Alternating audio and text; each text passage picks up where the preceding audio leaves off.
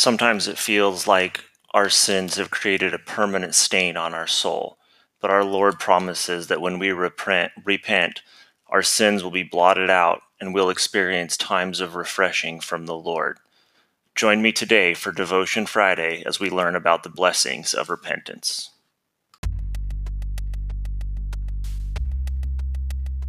Love God, love your neighbor. This is Creeds and Deeds.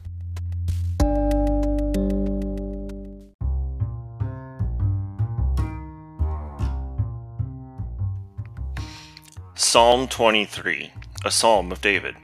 The Lord is my shepherd, I shall not want. He makes me to lie down in green pastures. He leads me beside still waters. He restores my soul.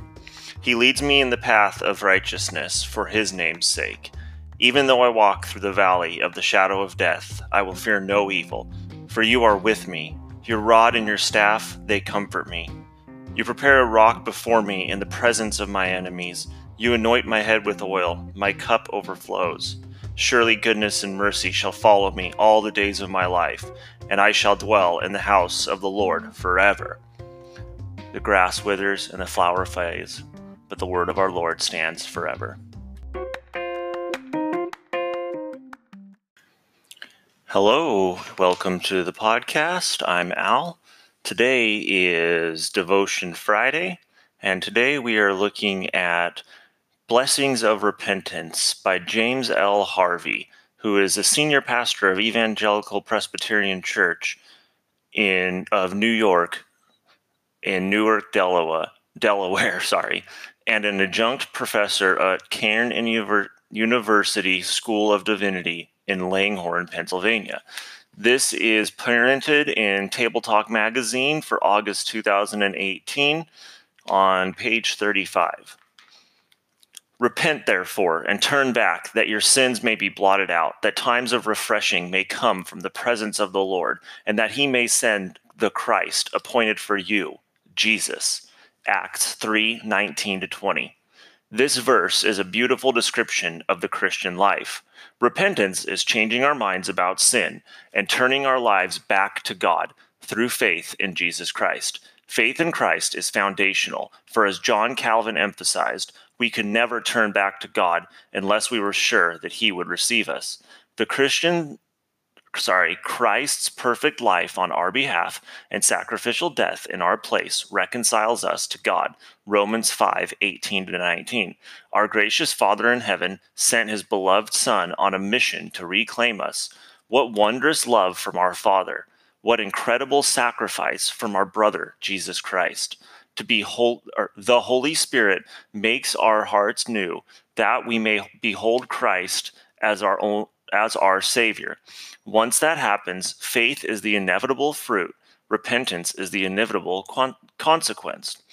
Peter says that when we repent, our sins are blotted out. The term means to wipe away. In ancient times, ink letters written on papyri didn't soak in but remained on the surface. You could wipe them away. Does the stain of your sin of your sin seem indelible? It is not. The blood of Christ has wiped away your sins as far as the east is from the west. You are clothed in perfect righteousness. You are free. Sin no longer reigns. This blotting out of sin is foundational to experience times of refreshing from the presence of the Lord. God is love. It is his nature to bless. With the barrier of sin being removed, we dwell secure in his life giving presence. How quickly we forget that our Father stands ready to bless us, to grant rest to our weary souls, and to fill us with his Spirit. He invites us to cast our cares upon him, knowing that he cares for us. 1 Peter 5 7. When we act contrary to our new nature and commit a sin, he invites us to confess he assures us that he will forgive us our sins and cleanse us from all unrighteousness. 1 John 1 9. This cleansing from unrighteousness doesn't refer to our righteous status before God, which is irrevocable, Romans 8 1. It refers to removing the stain upon our spirit that an unholy act leaves behind. The times of refreshing that we experience now from the presence of the Lord are a down payment on future glory, Ephesians 1 13 14. Peter says that our repentance toward God in Christ will result in Christ's returning from heaven for us. What an encouragement for our weary souls. When our Lord returns, he, we will be transformed to be like his glorious body. Philippians 3:21. Moses considered the reproach of Christ greater wealth than the treasures of Egypt, for he was looking to the reward. Hebrews 11:26. There are sorrows, losses, and crosses that will be fully rectified only by the final rewarding and glory. But thanks be to God that He provides times of refreshing to sustain us along the way.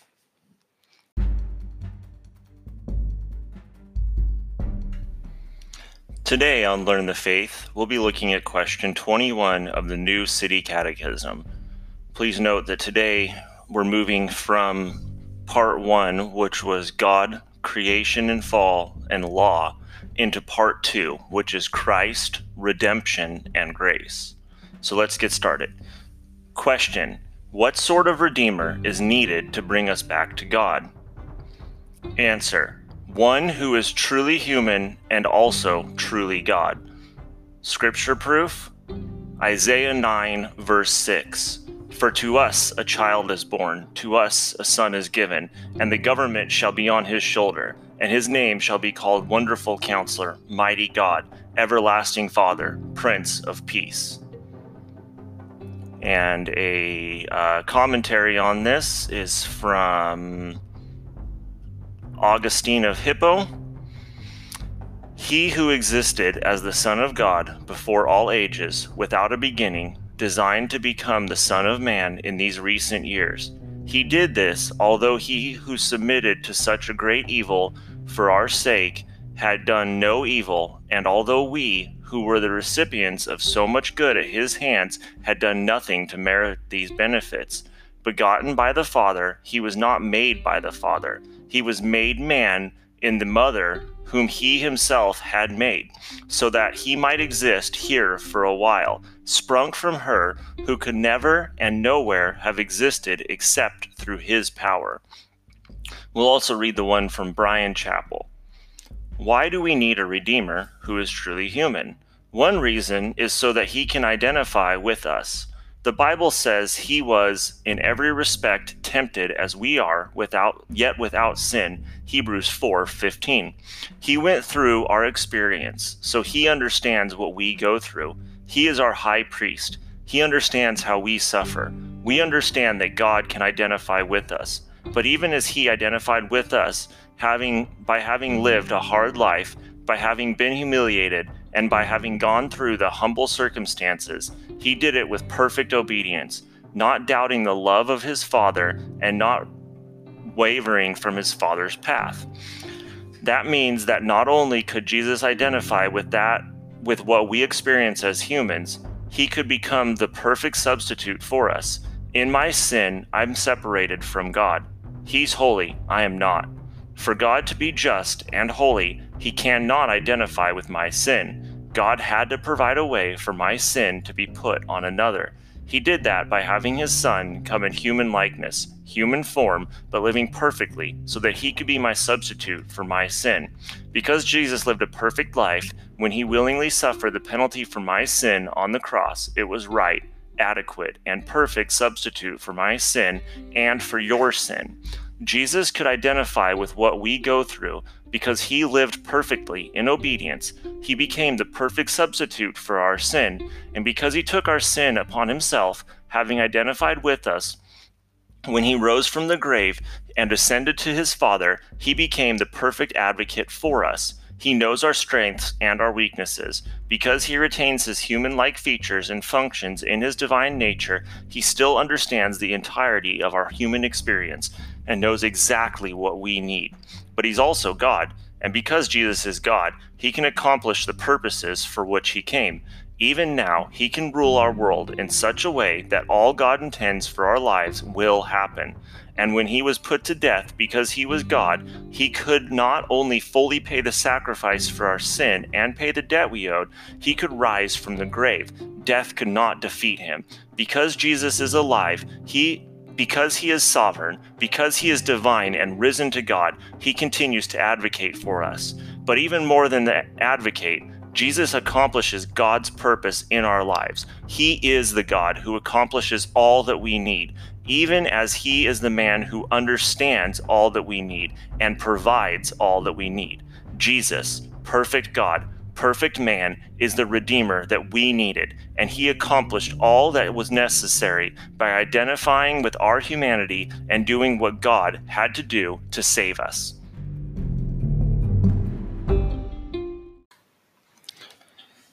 Join me today in prayer as we read the Servant in Battle prayer from the Valley of Vision prayer book. O Lord, I bless thee that the issue of the battle between thyself and Satan has never been uncertain and will end in victory. Calvary broke the dragon's head, and I contend with a vanquished foe, who with all his subtlety and strength has already been overcome. When I feel the serpent at my heel, may I remember him whose heel was bruised, but who, when bruised, broke the devil's head. My soul, with my inward joy, extols the mighty conqueror. Heal me of any wounds received in the great conflict. If I have gathered defilement, if my faith has suffered damage, if my hope is less than bright, if my love is not fervent, if some creature comfort occupies my heart, if my soul sinks under pressure of the fight, O thou whose promise is balm, whose touch, every touch life, draw near to thy weary warrior, refresh me that I may rise again to wage the strife and never tire until my enemy is trodden down. Give me such fellowship with thee that I may defy Satan, unbelief, the flesh, the world, with the light that comes not from a creature and which a creature cannot mar. Give me a draught of thy eternal fountain that lieth in thy immutable, everlasting love and decree. Then shall my hand never weaken, my feet never stumble, my sword never rest, my shield never rust my helmet never shatter, my breastplate never fall, as my strength rests in the power of thy might.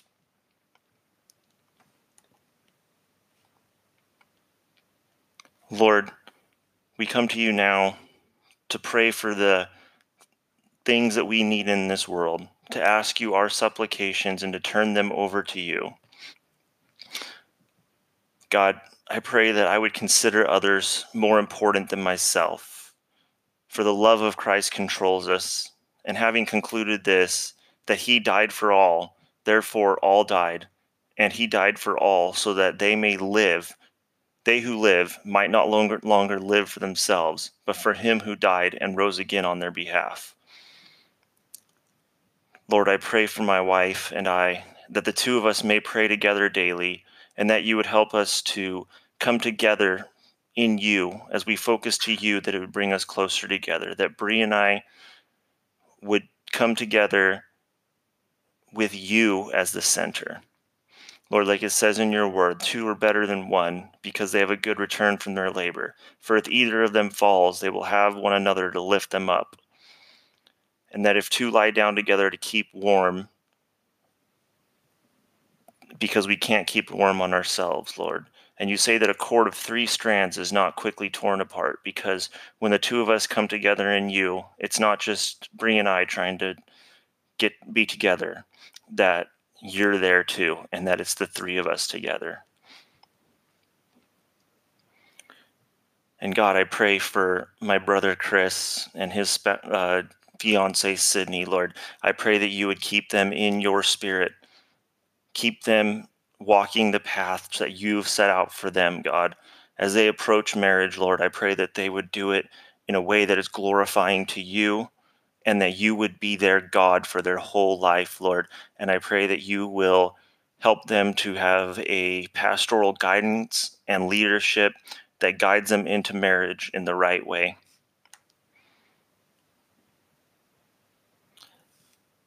And God, I pray for the families of those that were shot today in that mall during Black Friday when they were out trying to get Christmas gifts for their loved ones and then got shot and died. And Lord, I pray for whoever the shooter was too. I pray that you would bring him to repentance and to faith in you so that he can turn away from the evil deeds that are controlling him and turn back to you, God. And I pray all these things in Jesus' name. Amen.